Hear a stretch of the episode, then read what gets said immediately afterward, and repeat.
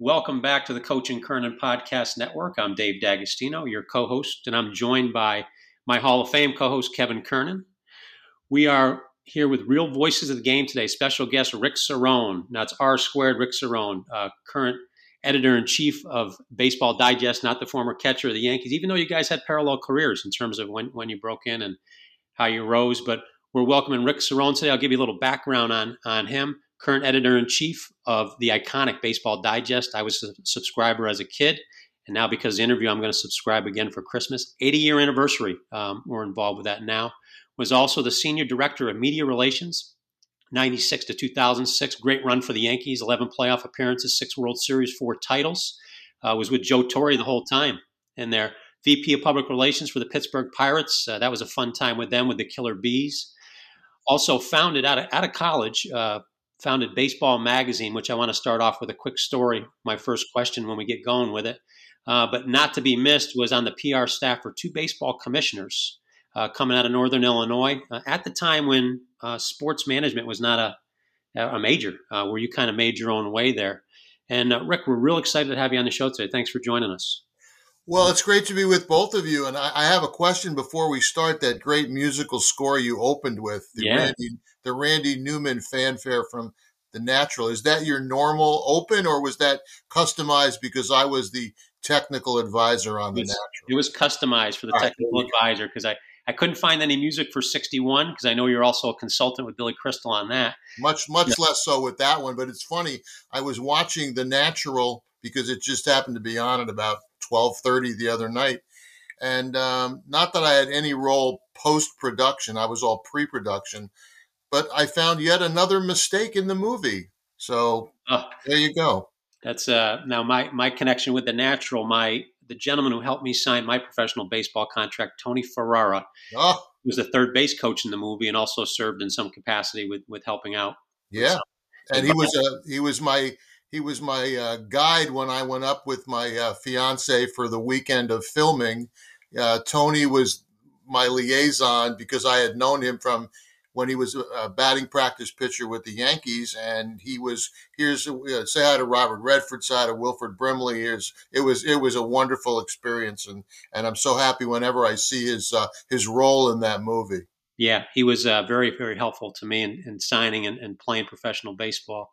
But he showed me a wonderful picture. He got a lot of memorabilia from the movie, but he had one a photo of him and Robert Redford, and he had uh, he wrote a note to Robert Redford. They had duplicate copies. Uh, Robert Redford wrote, "Tony, thanks for teaching me about baseball," and then Tony wrote back, "Robert, thanks for teaching me about girls." There you go. Yep. That's great stuff. They get out of it. Um, I want to kick it off with the first question. I'm going to let Kevin dive in. You guys have a long history together, and and uh, I think he's going to bring out some great stories. Uh, but uh, as we get started, I'm going to throw a name at you, and I want to, to tell the audience who she is and, and her significance. But I'm going to take you back. Uh, I think it was the maybe the Oscars or the Golden Globes where you saw this. But Teresa Wright, who is she? Well, uh, you know, Teresa Wright and my whole that whole story it, it really is a highlight of my Yankee career, maybe my baseball career, because it just shows you what I really believe in. And I, if you remind me, I'd like to tell you how I learned this and who I learned it from. I really believe that if you just take a moment to try to make someone's day, you just might change their life. And uh, what happened was I was uh, watching the Academy Awards uh, down in Tampa, Florida, in my apartment during spring training. And it happened to be the 70th anniversary of the Academy Awards. So for that year's telecast, they brought back every living actor and actress who had won an Academy Award. And they unveiled them. You can see this on YouTube. And they were they were seated like a class photo with like three rows of, of chairs and the camera started in the upper left and went across and then all the way down alphabetically. So there was Cher, there you know there was you know Dustin Hoffman, Um, and the last person they introduced was the Academy Award winner for Best Supporting Actress in, I want to say, 1942 for uh, Mrs. Miniver, Teresa Wright, who's sitting there, an elderly woman, probably approaching 80. And um, I got to thinking that, wow, this is the woman that portrayed Eleanor Gehrig. And you remember how young and beautiful she was in that 1942 biopic of uh, Lou Gehrig with Gary Cooper. And it just occurred to me that this woman should throw out a first pitch. I mean, it was as simple as that.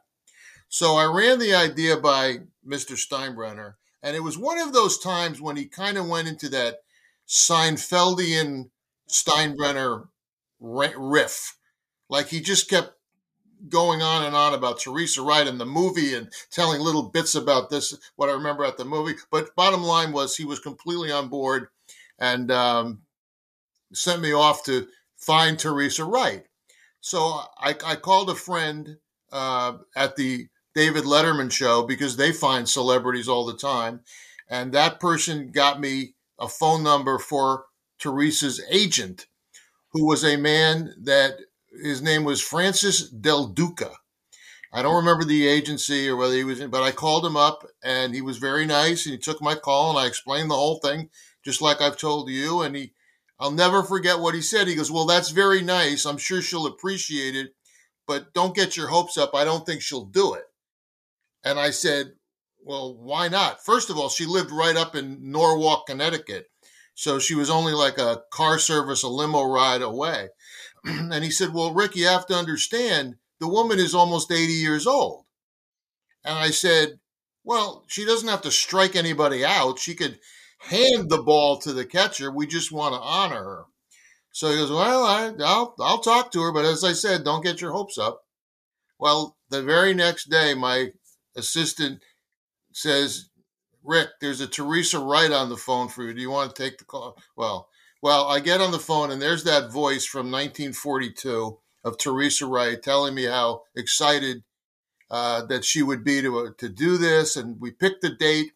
We picked July 4th, 1998, which was the, I want to say, 59th anniversary of the speech. And um, she came to the stadium with her grandson, grown grandson, and she had this little blue denim dress on, and we gave her a Yankee hat. And I'll never forget, David and Kevin, I'll never forget her sitting there in the dugout with me as players are coming over and getting her autograph and making her feel at home. And uh, she said to me, This is very exciting. This is the first baseball game I've ever been to. And I'm like, wait a second, you were you were Eleanor Gehrig for crying out loud. and she said, you know, Rick, that was just a role I played in a movie. When it was over, I just moved on to the next script. And I've never been much of a baseball fan. So, okay, the crowd reception was incredible as we showed this clip of her dancing with Gary Cooper. You know, they did remember her. Today, I don't know so much if they would remember an actress from 50 years ago uh, or five years ago, for that matter. But um, you know, we sent her on her way. She sent me a lovely letter, and that was the end of the story. So I thought.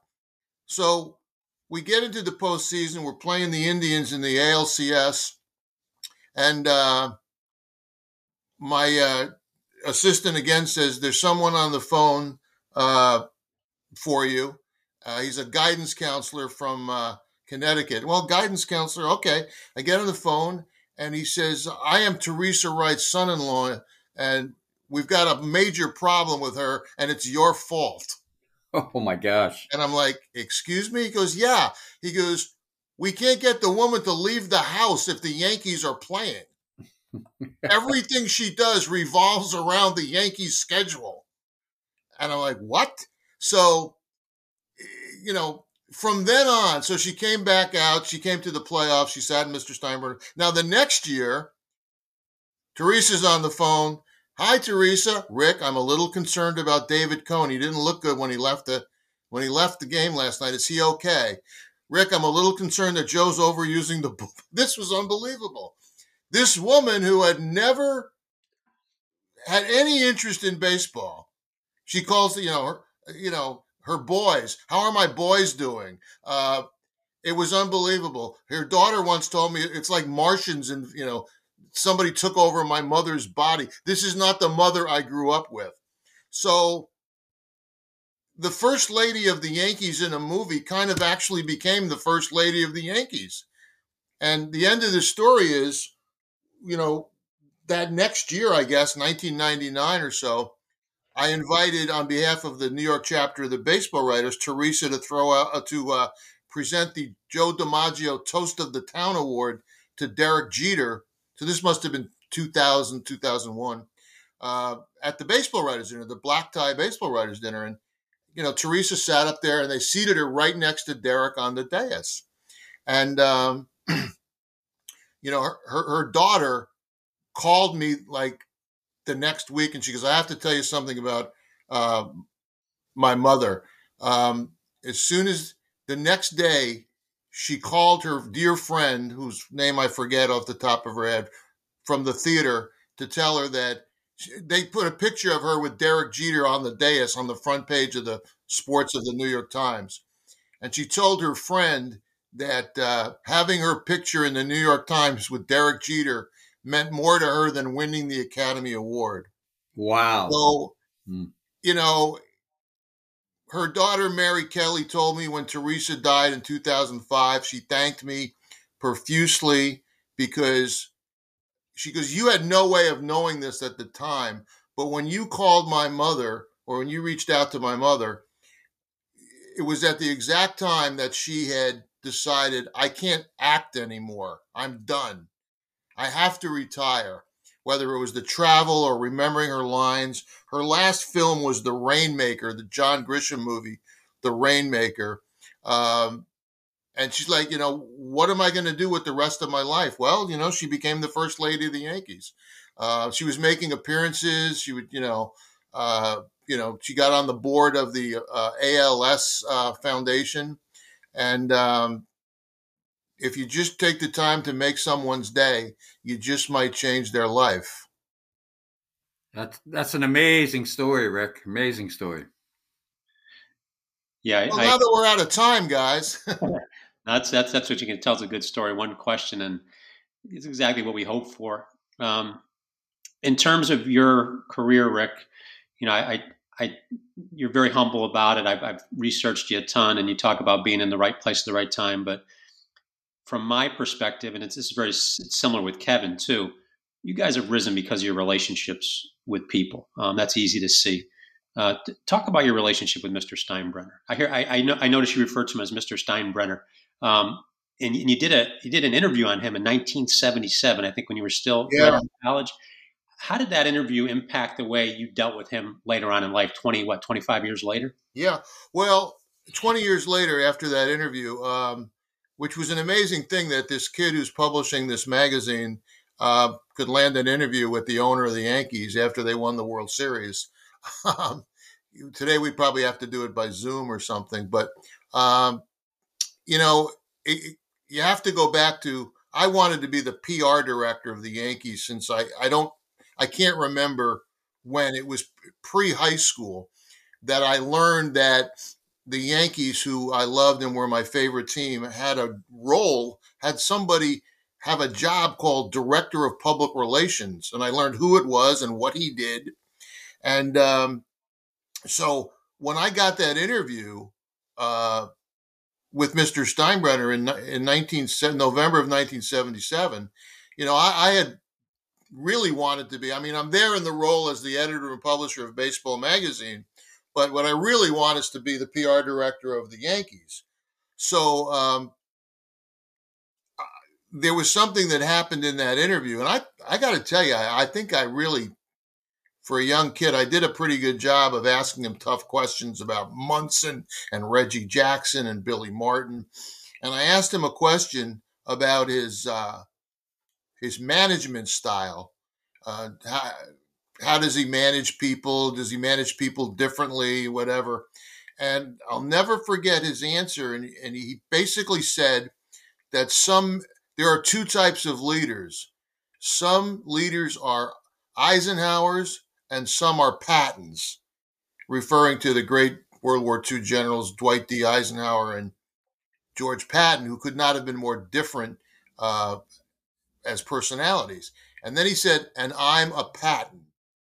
So when I left that office, and I can still picture myself walking into that empty player parking lot at dusk on a November afternoon, I said, that's the way I'm going to play this if I ever get this job. Now, I didn't think if I get the job in 20 years, but it, it was, it was, it was probably, yeah, 20 years, 90, 77 and 96, roughly 20 years. Um, I said, that's the way I'm going to play it. He's General Patton and I'm a lowly, I'm a corporal. And when I got that job, it was yes, sir, or I answered the phone, yes, yes, sir. Everything was, sir, if I may. Sir, if I could give you an opinion, or and then it got to be, sir, I can't let you do that. sir, are you out of your mind? You know, but we had a great relationship.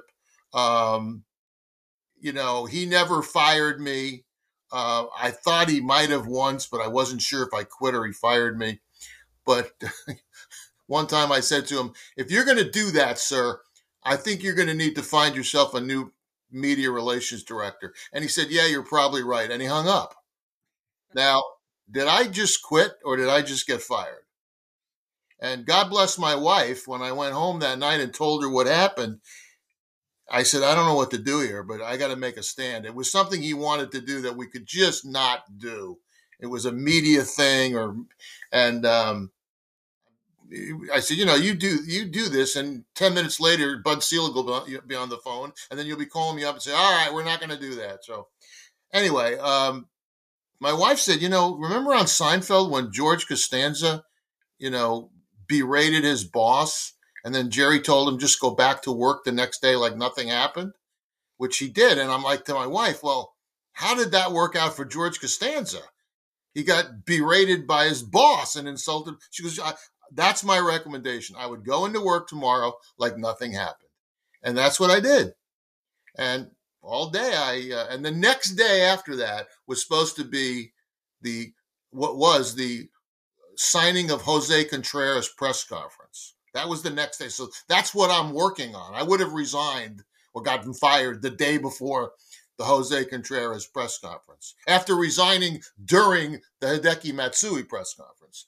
But um, Anyway, um, I worked all day, and finally at like four thirty, five o'clock, he called, asked about the press conference, how everything was going, wanted me to focus on Hal because Hal was going to be representing the family. And all right, let me know if you need anything. And whoa, whoa, slow. I said, you know, you and I had words yesterday. He goes, oh yeah, you, you know what? I thought about that. You you were right. We're not going to do that. So that was it. We just moved on from there. And that happened more than once. It happened three times in a five week period uh, that year in 2003. And it would happen again uh, before the home opener in spring training that year. But you know what? He gave me a lot of leash. Let me just put it that way. Much more so than I would have ever expected him to give me. And, um, you know, I mean, he, he, it was a different time. Um, you know, I, watched the other night a 20th anniversary retrospective on ABC about the movie Love Actually, which I think is a wonderful movie.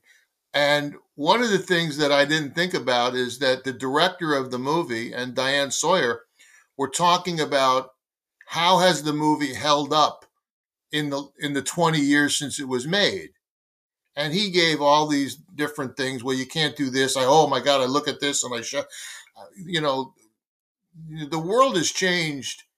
The sports world has changed. Media has changed. Communication has changed very significantly and dramatically since uh, since I left the Yankees in in 2006, and it, you know it's not a job that I would want to do today. The rewards might be greater for all I know. But um, I, I, liked the time when I did it. I, I, think Kevin, you'll certainly know what I'm talking about. Um, I think social media has really, really, in my mind, had a terribly negative impact on sports. You can go on and on about the benefits of social media all you want. all I see is people apologizing and getting in trouble.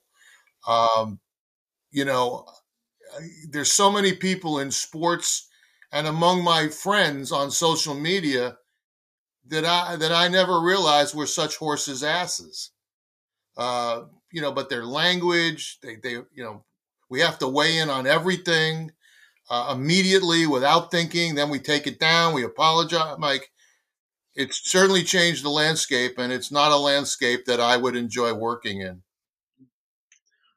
Kevin, go ahead. You wanted to. Yeah, well, I'm, I'm captivated by the stories. Just great stories, Rick. Um, you know, this is, you know, known you for forever, and uh, the way you care about your job and care about people really shines through. And um, before I get to Baseball Digest, which you've done a great job reviving it, bringing it back, there's so many reasons why people should get it. I've been a subscriber now for probably two years now, and um, actually, um, I think I got a I got one more, and then I got a re up, which I'll certainly do. It's great for the baseball fan, but there's another part of your career too. When when you you know I first really met you in Pittsburgh and you had to deal, you know, I think you had good training for Steinbrenner because you had to deal with some interesting people in Pittsburgh, including Barry Bonds. Uh, but you also care about the history of the game, and, and that's why I want to focus on first here, because I think you had something, you know, the Clemente statue was done, things like that. And just a, just an aside to everybody now, and all the sports writers in New York, I want them to know this: you would not be seeing the Yankee games from the from the perch you would you're seeing them, which is a great press box, one of the best in baseball, if not the best. Um, without Rick, Rick fought for the media to get a good seat at the press box instead of being kicked upstairs or in the outfield. So I just want to uh, I want I want everybody to know that first. You know that that's kind of important. And uh, secondly, take me back to your Pittsburgh days and, and getting involved there. And and even though it was a much smaller um, city. What was that experience like? Well, you know, I'm going to try to portray this in the best way I can. My my six years in Pittsburgh.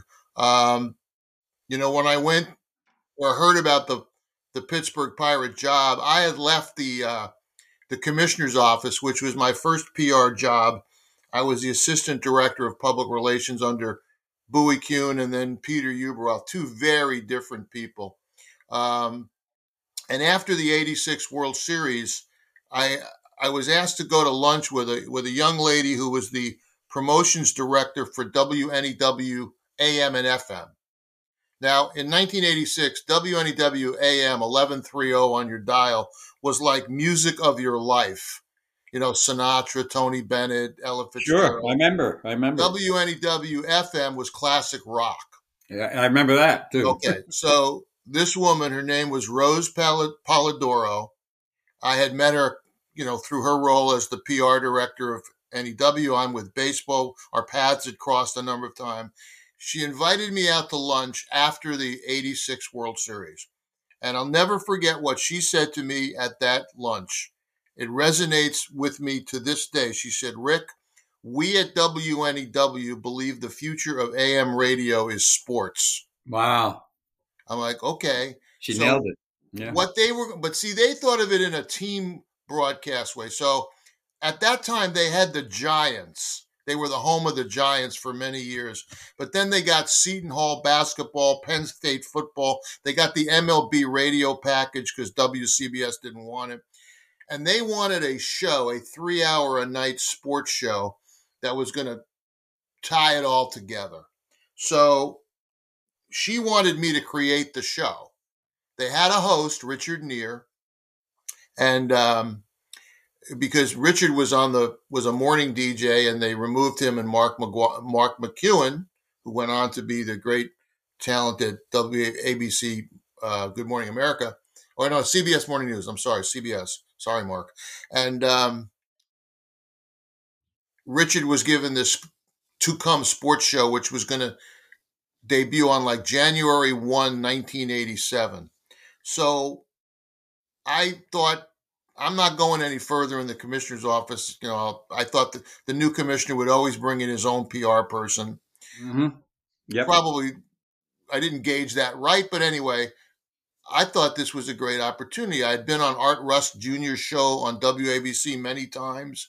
Uh, Art actually recommended me to replace him when he left WMCA to go to WABC. So in those days, there was two shows. There was Dave Sims on WNBC radio, and there was Art Rust Jr. on WABC, and they were both two or three hour a night shows. So, you know, we did that, and then we went to the Super Bowl. Um, I went to the Super Bowl, which was in Pasadena. There was no Radio Row at the time. So anybody that says, well, we were the first ones on Radio Row, well, I was there before when it was two radio stations. Um, it was us and Dave Sims in the yeah, lobby. I was, at that, the, I was at that Super Bowl too. Yeah, yeah, in the lobby of the hotel. And I went with Dave Jennings, who we brought from the Giants as kind of my, and Rick Richard stayed in the studio and anchored from New York. Well, management liked the chemistry so much that when I got back, they made me the co host with Richard. Wow. Now I'm on the air and I'm the executive producer. And I really longed to get back into baseball. I really want, my dream was always, well, you know what my dream was. It was to be the PR director of the Yankees. But at this point, I just want to be on a team. I want to be part of a team. So that July or that June, a couple things happened. One, you know, we were not all in because we were a three hour a night show five days a week. Well, now we learned that WHN country music is going to go 24 hour a day sports, right? And I knew two things, right? I knew one, 24 hour day sports has no chance of succeeding long term. No chance. But number two, they're going to last long enough to run us out of business. You're out of town because yeah. we're not. You know, I mean, my lead-in is Julius LaRosa. You know, anyway, so I was one for two on those prognostications. Um, they lasted forever. Richard Neer is now there, has been for many years, but they did run. So I got out while the getting was good, and I wasn't really enjoying it to the degree that one should enjoy it. If you're a New York City radio talk show host, you really should be thinking this is the greatest job in the world. And I wasn't thinking that. So, about that time, a young lady that I had worked with in the baseball commission's office, who was an executive trainee, she was then hired to be the centennial coordinator for the Pittsburgh Pirates. So 1987 is the Pirates' centennial season. And one day while I'm at, she calls me and says that the person that knew ownership, Pirates were owned for like 1986. They changed ownership. They had 13 companies grouped together. So you had U.S. Steel and you had Westinghouse, Alcoa. They all bought the Pirates. And the person they hired as their vice president of PR was let go. And my name had come up as a potential candidate. And I talked it over to my wife. and regardless, no, we talked about moving to Pittsburgh and to, you know, you know, my wife's thinking smokestacks and coal mines, and which is nothing like Pittsburgh. No, but, Pittsburgh, great uh, city. 1987. So yeah. I went for the job. It was the most difficult, exhaustive, exhausting interview process. Uh, I think I was interviewed by three or four different people, including the president at the time, Mac Prine, who was a tough cookie, but I got the job. And we went to Pittsburgh. We sold our house that we had just bought and completely renovated. Uh, put our house up for sale, went to Pittsburgh. I actually think lived in Pittsburgh the first year by myself and saw my wife on weekends, um, thanks to US Air at the time. and, uh, but I will tell you that I will tell you this. I can't describe to you what an experience that was. And if you talk to any of the people that worked for the Pittsburgh Pirates from 1987 to 1993, just, you know, that period that I was there, um, if you talk to players, if you talk to the manager, um, you can never replicate that. It was the most wonderful. We were a family. And you talk about a couple years before when the Pirates were "We Are Family." I mean, you know, I, I, I have a barbecue and half the team is there. Yeah, I mentioned I mentioned Mark McEwen, and in 1988 or 89 he came to spring training because we had a great year. We we challenged the Mets and for the division title, and they were coming to spring training couple days. They were going from camp to camp, and one day they came to our camp. He did some interviews with players. He had them on live. And he says, Now listen, I'm going to be staying over in Bradenton tonight. So I'd like to take you and your wife to dinner. And I said, Oh, that'd be very nice. Blah, blah, blah. He goes, Yeah, if you got any players that'd like to come along, tell them to feel free. And I'm like, Well, Mark, how many players and, and, their, and their wives? Mark, how many players and their wives are you talking about? I don't care, as many as you want. Okay. Well, we had like nine players and their wives at dinner with Mark McEwen. Oh, wow. He's like, this is the most unbelievable thing I've ever. It was the greatest group. I'll tell you a funny story. I, I got to tell you the story. So I get the job in like August and I start like uh, August 15th. I, I, I go down to officially take the job and they're playing a game, but I'm not really working yet. But I go down and I after the game, the PR director that was going to work under me, because I was the vice president, I oversaw public relations, uh, community relations, in-game entertainment, the pirate parrot, the buckle, the whole, the whole shebang, the whole, the whole shebang. Yeah. So after the game, the director of public relations, Greg Johnson, walks me into the clubhouse. I've never been in the clubhouse before. I'm three feet in the door, and this player in the back of the room I can still picture this, calls Greg over. So Greg goes, Excuse me. And he goes into the back of the room, and the player said, looks at me, says something to Greg, and Greg nods affirmative.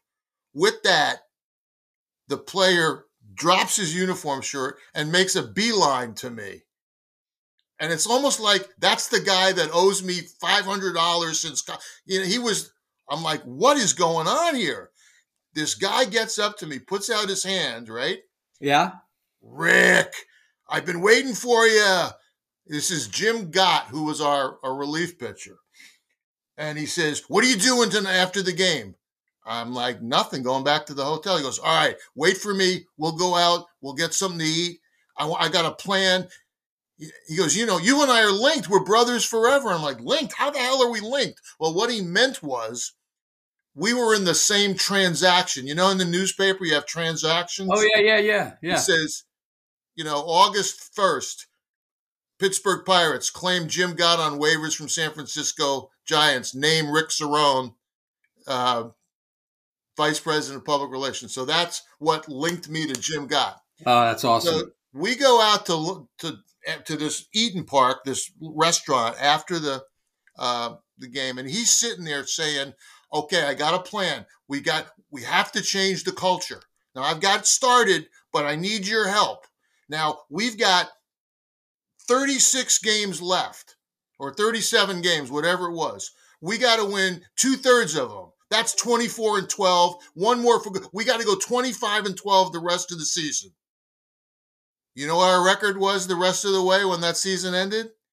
I'm guessing 25 20... and 12. Oh, man, and that's amazing. The funny thing is, after the last game, which was at home and the place was going crazy for us, we got a standing, the players got a standing ovation. They threw their hats in the stands. I'm like, this is pretty good. Um, they popped champagne in the clubhouse and we got ripped in the national media because the Pirates celebrated finishing two games under five, whatever it was. Well, that's not what they were celebrating. They were celebrating they set a goal and they accomplished it. So, that was like that was like the original Twitter. yeah, exactly. USA Today or uh, whatever it was. But you know, the next year we gave the Mets a run. Uh, we played the Mets on a Monday night at Three River Stadium in I guess June. Fifty-four thousand people. Monday Night Baseball. Al Michaels, Tim McCarver, and you know, it's funny. I'll tell you a, a strange thing that happened. A couple years ago, I, I was somebody asked me, "Do you remember the umpire Frank Pulli?" Sure. And I said, "Sure, I do." And they said, "Is he still alive?" I said, "No, I, I think Frank passed a number of years ago." So that night when I got home, I Googled Frank Pulli. And what came up was his New York Times obit. So Frank Pulli had a career that merited a New York Times obit, rightly so. But the headline said Frank Pulli, I'm paraphrasing, Frank Pulli, first umpire to use replay, right? Passes away. I'm like, what? First umpire to use replay? I, and I looked it up and it says like in 1997 at, at a Marlins game, he used the first base camera to overturn a home run call or whatever. I said, that's just not true. That is not true because I was part of the first time that an umpire used replay and I was blamed. It was my fault. You got in trouble. Well, no, I didn't get in trouble. I mean, we kind of laughed about it, but so what happened was in that game, that Monday night game against the Mets. Now I'm doing this from memory here, even though I wrote about it last year. Um, and I'm, geez, I wish I, I'm not going to remember the name of the home plate umpire, but we're batting, we're winning one nothing, and we have the or two to one. We're winning two to one in the fourth inning. Let's say we have the bases loaded, and Jose Lind is up at bat, right? Mm-hmm. So before the season started, the head of the scoreboard came to me and said, Look, we've got a lot of obstructed seats. So I want to have a policy that anytime a run scores, we show the replay. Great long idea. So Great we idea. went we Yeah. went to Sid Thrift, the GM. We went to Jim Leyland, the manager, and we said, Are you okay? And they both we all agreed as long as it's not a controversial or a close play. You know, I don't want you showing a play at the plate or what uh, okay. So what happens is Dwight Gooden throws the ball to the backstop. Lind jumps out of the way, whatever. Run scores. All right. Run scored on a wild pitch. They show it on the board. Davey Johnson walks out to the home plate umpire and he's pointing to the scoreboard. Something got his eye. All right. The umpire goes to middle of the field, gets all the umpires in. Jim Leyland is sitting in the dugout, just what, just sitting there. The umpire goes over to uh, Leyland. Leyland's sitting, the umpire's standing, and all of a sudden, all hell breaks loose. Leyland is now apoplectic. Okay? I don't think he got thrown out of the game.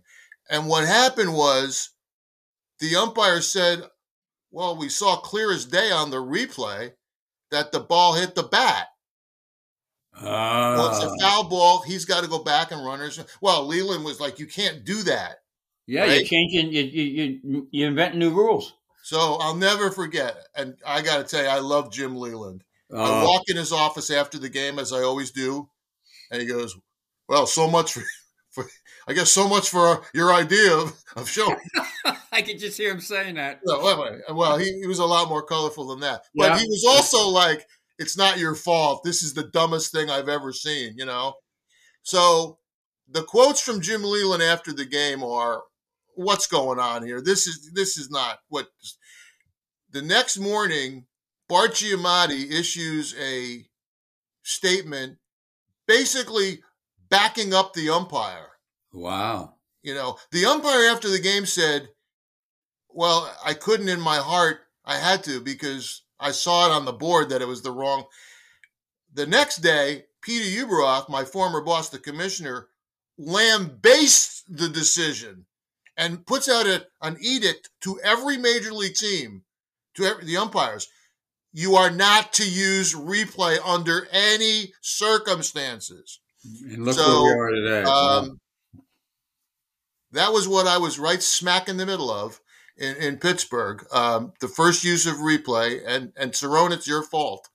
But um, I also had Bruce Froemming order me to turn off all of the all of the video boards, all the scoreboards. We played the second half of a game one day without any scoreboards, no balls and strikes, nothing, um, because he felt like we put up, we were showing up the umpires because we put the words noise up on the board.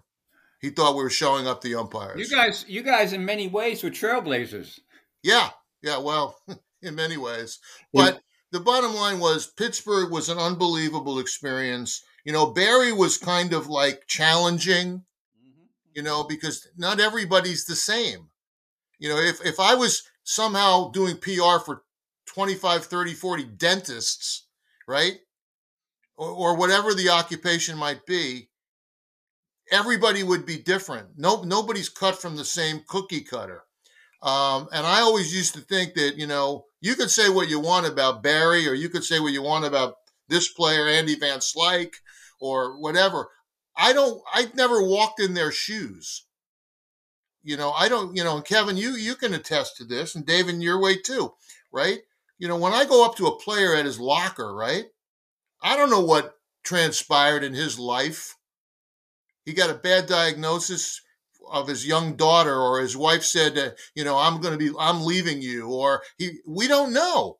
We just expect these guys to be the, you know, okay, Rick, I'll do your interview. Or I'll, so when the guy says, you know, I'm not doing that, or I'd rather not, or whatever, you know, there are reasons that we're not seeing. Well, that's why relationships are so important. Yeah, but the, talk about relationships, and I got to tell you, I, I got to tell you two stories about. I, we made a trip back to my wife Karen and I, my wife gave up her job in baseball. You know, just like I wanted to be the PR director of the Yankees, she wanted to be a statistician. I mean, Kevin, you remember when teams had statisticians? I sure do. Yeah. Well, she wanted to be a statistician, and she actually met with the Mets statistician uh, Arthur Friedman, and uh, she got a job working in broadcasting in the baseball commissioner's office. Um, but um, we made a visit back to Pittsburgh. She had to give up her job in the commissioner's office to move to Pittsburgh. So that was another element of you know Pittsburgh, and I give up my job. Uh, anyway, um, but you it was right, right. That's another one. But we wouldn't have traded it for anything. It was wonderful. So we went back to Pittsburgh this last late April, early May, and I decided I wanted to put together a reunion of my staff. You know, the the guy from the scoreboard, my PR people, Jim Lachimia, Jim Trdinich, Greg Johnson. All great um, people. you know, you know Greg Brown, the broad, uh, broadcaster yeah. who worked in broadcasting back then. My, you know, community relations people, Patty Patis and Sherry Roziski. So I sent out invitations to them all, and you know, I, dinner's on me. You guys just pay for your, you know, every single person. Not one person declined. Wow. Uh, even even Jim Leyland came and had a great time, and uh, it was just a different. I can't explain it. It was so different than the Yankee experience, which was in its in its own way wonderful, right? But it was more at a distance. You were more. You're the you know you're the PR guy. Uh, you, you know yeah, there were, um, there were definitive lines like you don't, you know, that you know, the, the clubhouse is the clubhouse. You're who you are. Yeah, yeah, exactly. And I made sure I never overstepped or I never. Uh, two very different experiences. I'm so happy that I I had both of them. You know, I didn't get any rings with the Pirates. We had three chances where we were two games, one game, one batter away from getting to the World Series. You know, I mean, I was right there you know, I was I recently saw on MLB Network, and this is like 12 years old, but they replayed it where they did the 20 greatest games and they had some of the principles. And game number four was Pirates Braves, game uh. seven of the NLCS.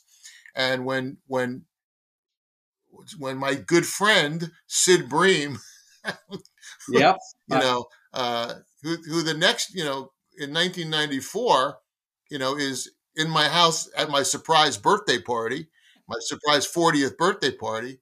Um, I'm like looking at Sid and, like, and but when he slid across the plate and and LaValliere tagged him, but just a little too late. Um, I was holding the MVP trophy in the clubhouse because somebody gave me the trophy at the start of the inning and said, "Hold on to this; it's going to Tim Wakefield." Oh my gosh! And when that when Sid slid across the plate. That person grabbed, just didn't ask for it, just grabbed it out of my hands and literally ran out of the room. So that's as close as we got in Pittsburgh. Well, I was uh, I was at that game myself, sitting next to the, the one and only Paulie Meyer, if I oh, remember. Oh, God bless. yeah, God bless Paulie, longtime Pittsburgh writer, um, just a great guy. But uh, I just thought of it as you were talking. There's a great there's a great footage of Barry and Leyland kind of getting into it at, Oh. at, in spring training in Bradenton. You probably know more about that than anybody because uh, you know I'm I'm just curious. Uh, what was that all about? And uh, it, it's a you know people they show it every once in a while, but Yeah. to me, it, there's Well- got to be a story behind the story. Well, when, when you see the video, I'm standing next to the camera, Okay. but, but I, I'm want I'm wary to, to get involved because my now associate editor and then my assistant PR director or my PR director at that time, Jim Lachimia, he was the assistant, and then when Greg uh, Johnson became the traveling secretary, he was the director of media relations. You know, we're in spring training, and I think Barry was just something was bugging him, his contract situation, or you know, Absolutely. you know Absolutely. um but he was you know he was not a happy camper so to speak and he basically ordered the photographers and camera people that we basically invite you know you want people to cover you uh, to stop taking pictures of him while he's working you know while he's doing it i can't tell him to do that i have no he goes i'll you know it, it got it was heated between jim and uh you know and then uh, I think Jim felt that he disrespected Bill Virdon, who was there as an instructor, Yeah. and Jim revered uh, Bill Virdon. That's what did it. Not, I don't even think Jim knew about the uh, the Jim Lachimia exchange, but he just exploded. He and you can see his words, and I'm not going to repeat them, but you know, uh, he just and Barry just, you know, sheepishly. I think Barry was devastated by that. And um, well, you know, things worked out. We're, it was a family, Yep. And things like that argument. happen. And you know, you know, we we all loved Barry. I love Barry. You know, I mean, you know, we I I got Barry. I, I like to say that I got Barry his first ever endorsement, eh, which may not be true, but it was one of the first because some sunglasses. There was a a, a store in Pittsburgh that sold glasses. It was called the iTeak Pittsburgh iTeak, and they would run this this series of ads on the back cover or you know one of the pages of Pittsburgh magazine with some local celebrity wearing these glasses and they wanted Barry and his wife at the time Sun. So he was excited to do it and we went and he took us to lunch after the shoot and um you know i mean we you know we, we were one time when we went to cincinnati for game one of the or game three i guess it was of the uh 1990 NLCS, a couple of us that were friends, the Drabeks, Brian Fisher and his wife, and uh, Sid Sid Bream and his wife, uh, we were walking to a restaurant where we had made dinner reservations, and we stumbled at the corner before crossing the street. There was Barry and Sun, and Barry's like, "Where y'all going?" Blah blah blah. You mind if we join you? So you know, I certainly didn't mind Barry joining us. So we had a, a wonderful dinner. And at the end of the dinner, I picked up the check because I thought, ball, you know, the ball club will pay for this. I, Yes, yes, yes. I was shooting craps, but I, you know, we're going to sit there going, oh, who, who had what, you know? And Barry goes, you're picking up the check? And I said, yeah, I want to tell my kids someday that I bought dinner for a Hall of Famer. So, you know, That's awesome. you know, it, you know, I, I think we were a family. I really do. I really do. Well, you, know, and again, getting to know Barry, I, I, get- I have a good relationship with Barry. I always like Barry. You just got to be, you got to play in Barry's terms, but you also got to let him have it when you have to let him have it.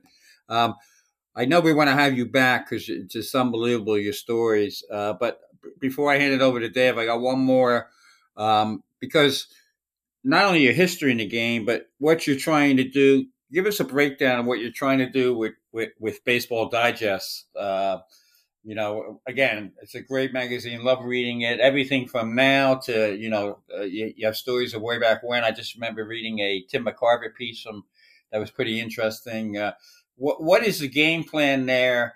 How's it going, and where do you see it going with Baseball Digest?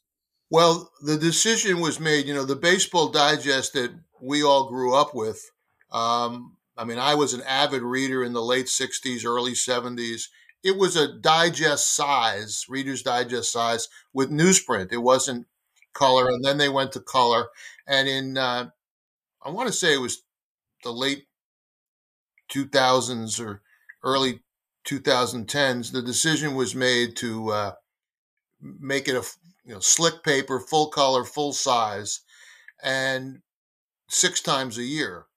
So in 2018, you know, I got involved because I was told that they were they were basically uh, getting rid of their brick and mortar, like their offices, and everything was going to be done remotely.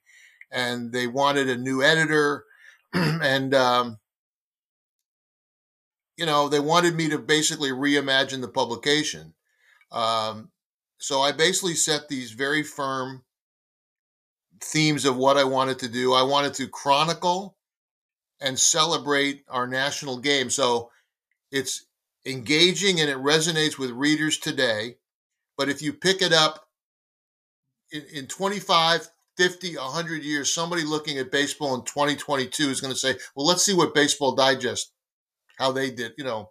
So the greatest compliment I have, I get, and I get them from writers and I get them from friends and re- is I you know I got a call unsolicited from John Sterling about a week ago. John Sterling, the voice of the of the Yankees, who just called me one evening just to tell me I just finished reading cover to cover the latest issue.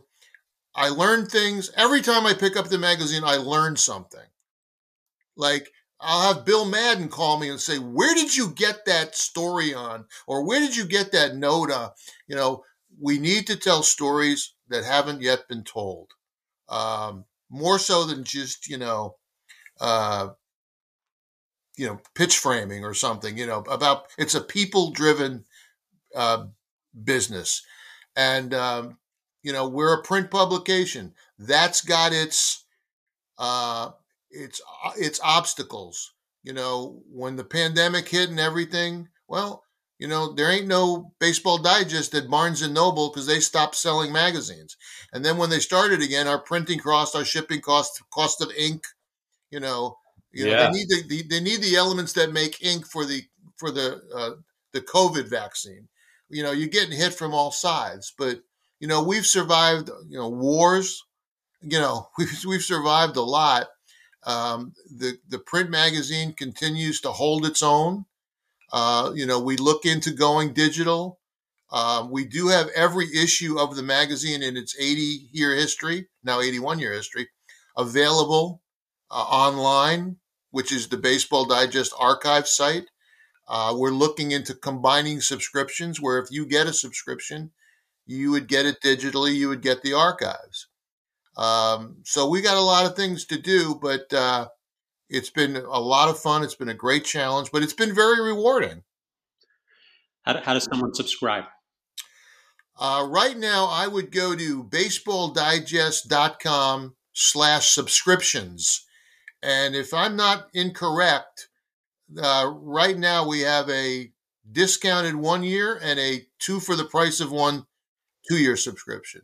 So if you subscribe for a year, you get the second year free, or you can take a discount on the on the first year. And that's baseballdigest.com forward slash subscriptions. Oh, I love it. Um, I just have one more question. I think this is a great message uh, for our kids out there. And I don't, we didn't mention it before the show, Rick, but we're in 42 countries right now. Our listenership, all the way down from grassroots baseball. We just celebrated our we have two 18U national team members from New Zealand that are good listeners, and they just they just uh, qualified for the Oceania Championships. Fabulous. So a lot of youth youth baseball out there, all the way up to front offices. But I, would love you to end it on your story. Um, sophomore year in high school. I'm going to mention the name, and you, I'll let you run with it. But Bud Douds, I know his father was he the first Pittsburgh Steeler football yeah, coach? He was. Jap Douds was his name. So Bud um, Douds, tell it, tell your story so basically, I had to take two classes again in the summer after my freshman year just to become a sophomore. Because uh, I guess I flunked two courses freshman year. I had a very difficult time uh, adjusting to public high school um, because I went to parochial school for nine years and never left my desk at whatever year it was. You sat in the same desk every day. Uh, now I'm in high school and, you know, people are asking me to protest the war. We're going to walk out of, you know, whatever it might have been. Do you want to join the weather club, the pep club? The, I'm focusing on everything except uh, my my studies. So the summer of my after my freshman year, while I'm taking uh, I'm taking two summer courses at a nearby high school, not even my own high school. Um, my friends are going to the beach. They're going here. They're going there, and I'm getting on a bus. So while I'm doing that, my guidance counselor from my freshman year, a man named Richard Swales, I read that he's been named principal. So I give no thought whatsoever at that time to the single event that changed would change my life. That Richard Swales, my guidance counselor, gets named principal because that set all the balls in motion. So I I find out at some point that my new guidance counselor is Buddy Douds, who I know is the football coach. That's all I know about him. And his father was the first coach of the Pittsburgh Steelers. But, you know, I don't think any anything more of that. So the first year of now I don't even know, but think about this. I don't know how I, my name got to Bud Douds and not to Miss, Mr. Delaney or Mrs. Baptiste or whoever else were the other. But I I was assigned to Bud Douds. My life is much different if I'm not assigned to Bud Douds. So the first week of school, second week of school, I have a meeting. I can still picture myself sitting next to his desk as he's looking at my I call it my rap sheet. He called it my transcript. But um, and he's just shaking his head like, "Whoa, holy crap!" He, you know. And finally, he looks at me and he says, and he he was so soft spoken. He was more like a minister or a priest than a football coach. And he basically, son, let me ask you a question. Um, what do you see yourself doing when you have a job when you're a grown up? Something like that, right? And I know that at that very moment, before I answered, I knew whatever I said, I want to be a doctor, a lawyer, an accountant, a, you know, I want to run a film projector, or whatever it was. I want to drive a bus.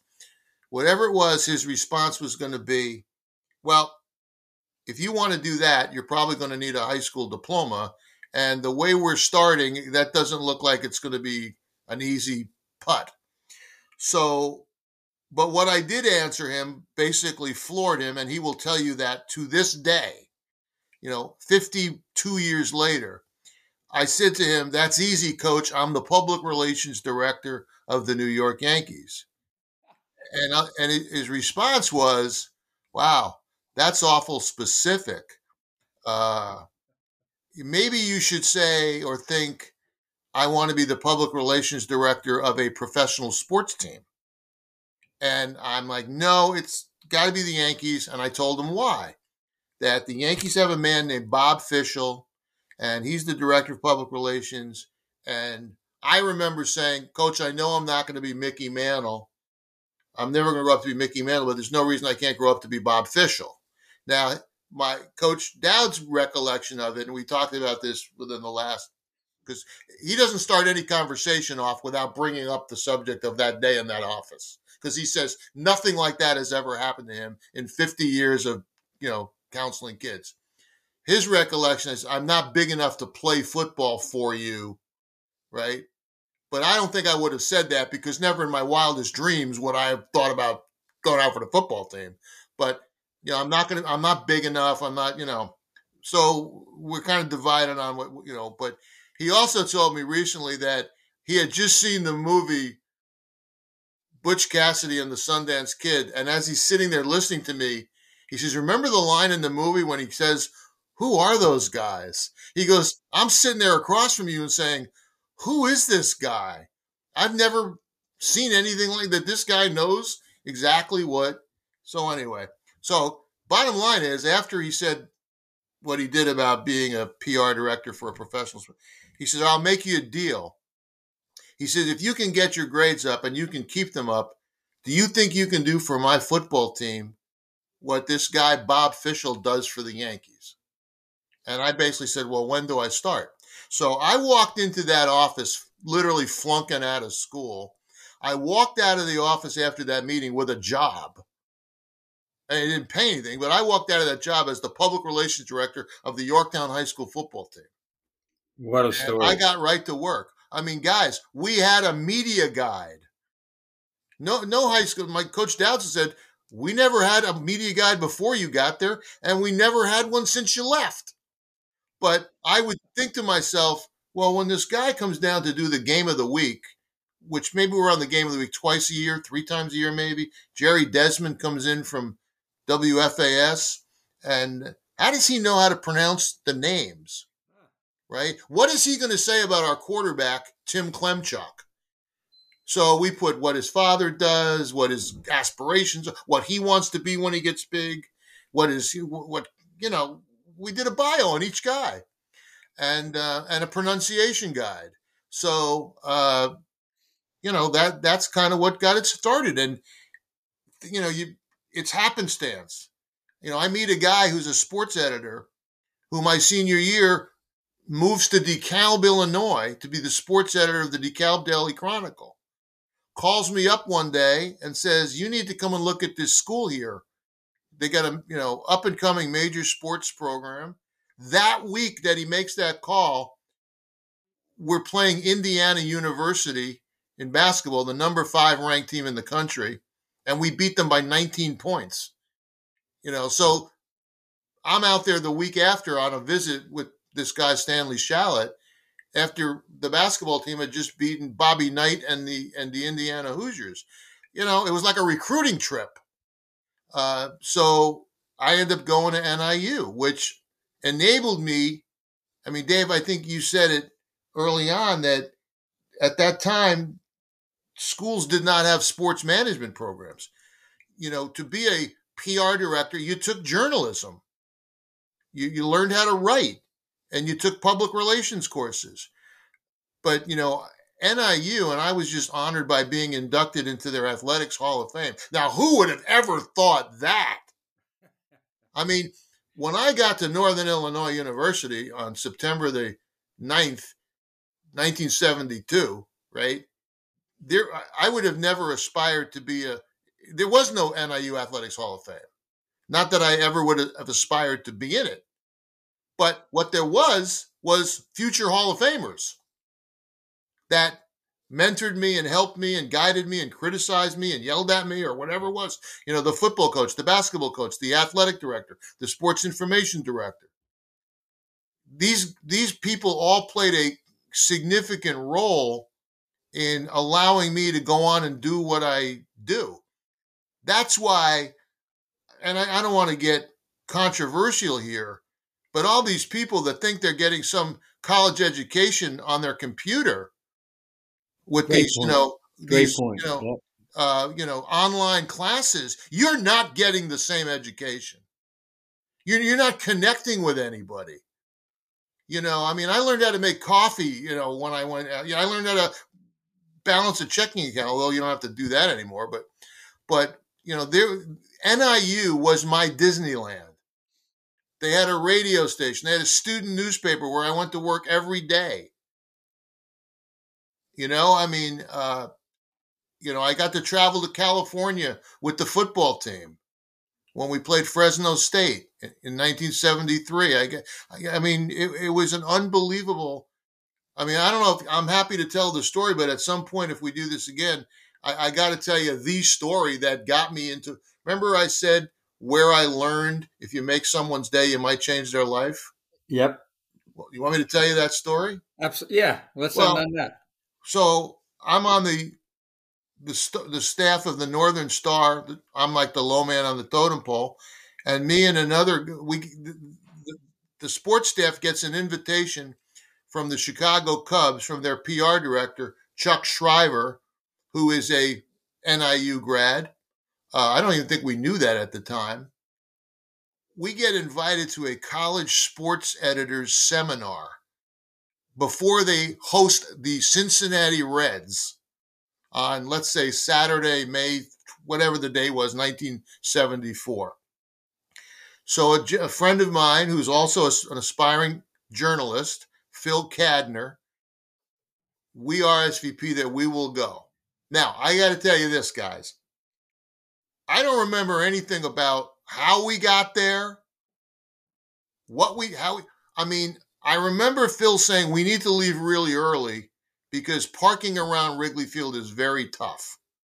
And we're two college kids. We're not, we can't pay whatever the, the $5 it might cost if we find a lot. So I'm guessing one of us drove. We parked the car. We get to Wrigley Field. This thing starts at noon. I think the game was at two. We get there at eight thirty in the morning. And what did we do? We park the car wherever we park. We walk over to the stadium and go to the press gate, which is what the letter that we're holding says to, you know, go to the press gate. We go to the press gate. Now maybe it's nine o'clock, and there's a an attendant there, an elderly guy who's probably younger than I am now, and he says, "Can I help you?" And I said, "Yeah, we have this letter. We're here for the College Sports Editors Day." He looks at the letter and he goes, "You realize it's at noon?" And I said, "Yes, sir." He goes, "It's nine o'clock." I said, "Oh, uh, what do you suggest we do?" He goes, "Well, we can't have you wandering the streets. Go on in." Oh, that's and funny. he just lets now. Can will that would that happen today? no, you'd be, right. you'd be. You, oh, I don't even Yeah, want to think okay. about it. All right, so we wander in and we walk. We find ourselves down by the railing to the home plate side of the first plate base dugout, which is the visiting dugout. And so we're looking up the third base line, right down the third base line. We're looking, and after about now, there's a ground skier. Hey, there's a painter. He's oh, he's touching up. You know, we're ex- anything we see, we're excited, right? Oh, they're putting the flags up. Look at that, you know. So after about an hour, we finally see a guy in a Cub uniform coming out of the left field corner, which is where the Cubs clubhouse was in those days. It wasn't connected to the dugout, it was in left field under the stands. They've since rectified that. The guy's coming out, he's walking, he's getting to third base, and my friend Phil goes, Holy crap, that's Ernie Banks. Now, Ernie Banks, you know, Mr. Cub, let's play two. And Phil yells over, Hey, Ernie! And we both wave. Now, what are we expecting from Ernie Banks? Wave back. So Ernie waves back and he keeps walking straight to us. Now Ernie is at the railing in front of us and saying, What the heck are you two guys doing here at 10 o'clock? You know, you're the only ones in the ballpark. And Phil says, or one of us says, we're here for the college sports editors seminar. And Ernie Banks says, oh, so you two guys want to be sports writers. And I said, no, no, Phil said, well, I do, but Rick here wants to be the public relations director for a major league team. And that turned, so thank you, Phil. That turned Ernie to me, attention to me. He got right in front of me and he said, So you want to be a big league PR man, right? And I said, Yes, sir. He goes, Well, if you work hard, if you believe it, it will happen. I guarantee you, if you believe that that will happen, it will happen. Now, I want you to repeat I'm going to be a big league PR director. I'm going to be a big league. No, louder. And I, this went on for like, louder. I'm like, and I'm yelling it now. So he goes, Okay, you make sure you come and say hello when you get to the major leagues Oh, and he God. walked away.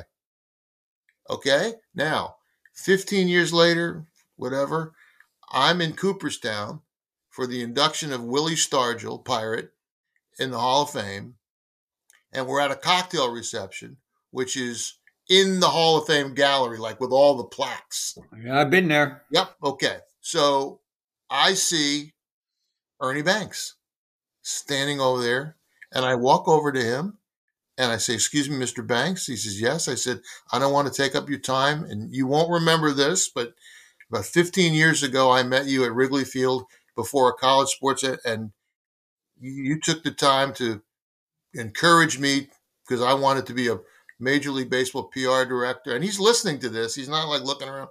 And I just wanted to say thank you for taking the time that day to do that and give you my card. And he took the card and he looked down at the card and he started reading it out loud. And he's like, Richard J. Cerrone, Vice President, Public Relations, Pittsburgh Pirates.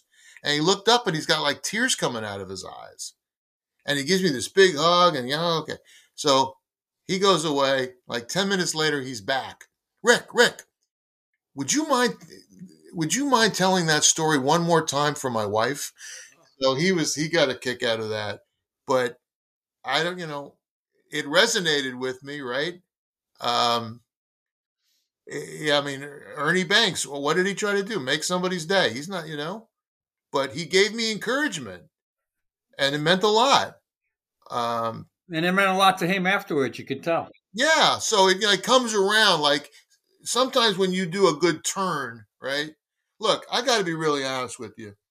Um, and Kevin, you know me. I mean, nobody's perfect. People, there's probably people out there that feel like, you know, I remember one time uh, when I worked for a PR firm after I left the Yankees, we were trying to promote something in Syracuse, and the guys, one of the gentlemen I worked with was from Syracuse. He knew people in Syracuse. Is from.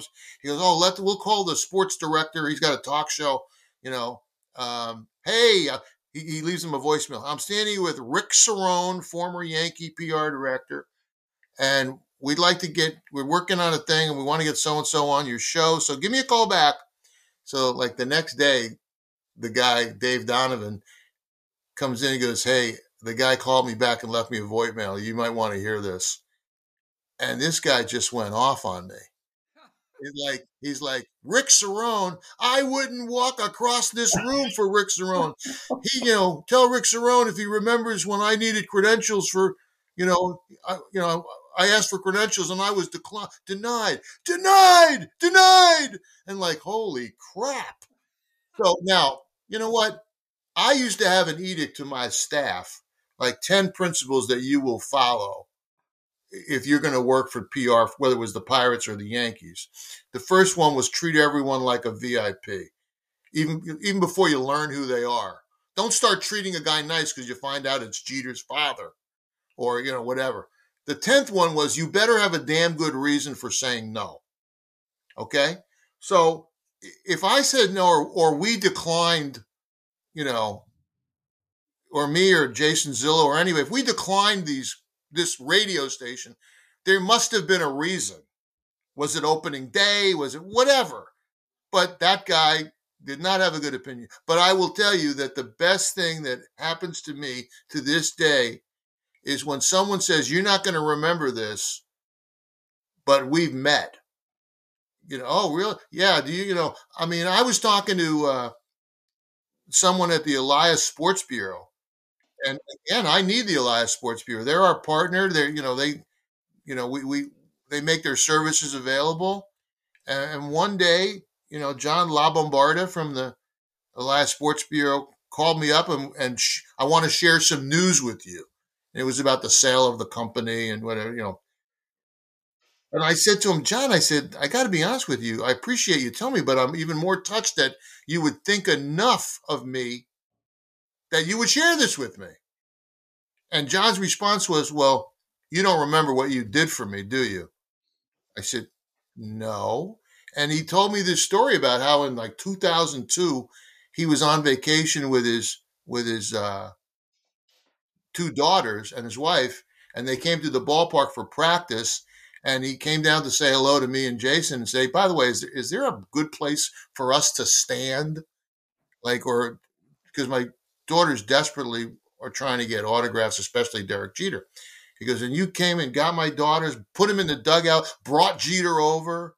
And to this day, they went to Disneyland, they went to this, they went to SeaWorld. All they talk about is, remember when we got, you know, so I don't remember that.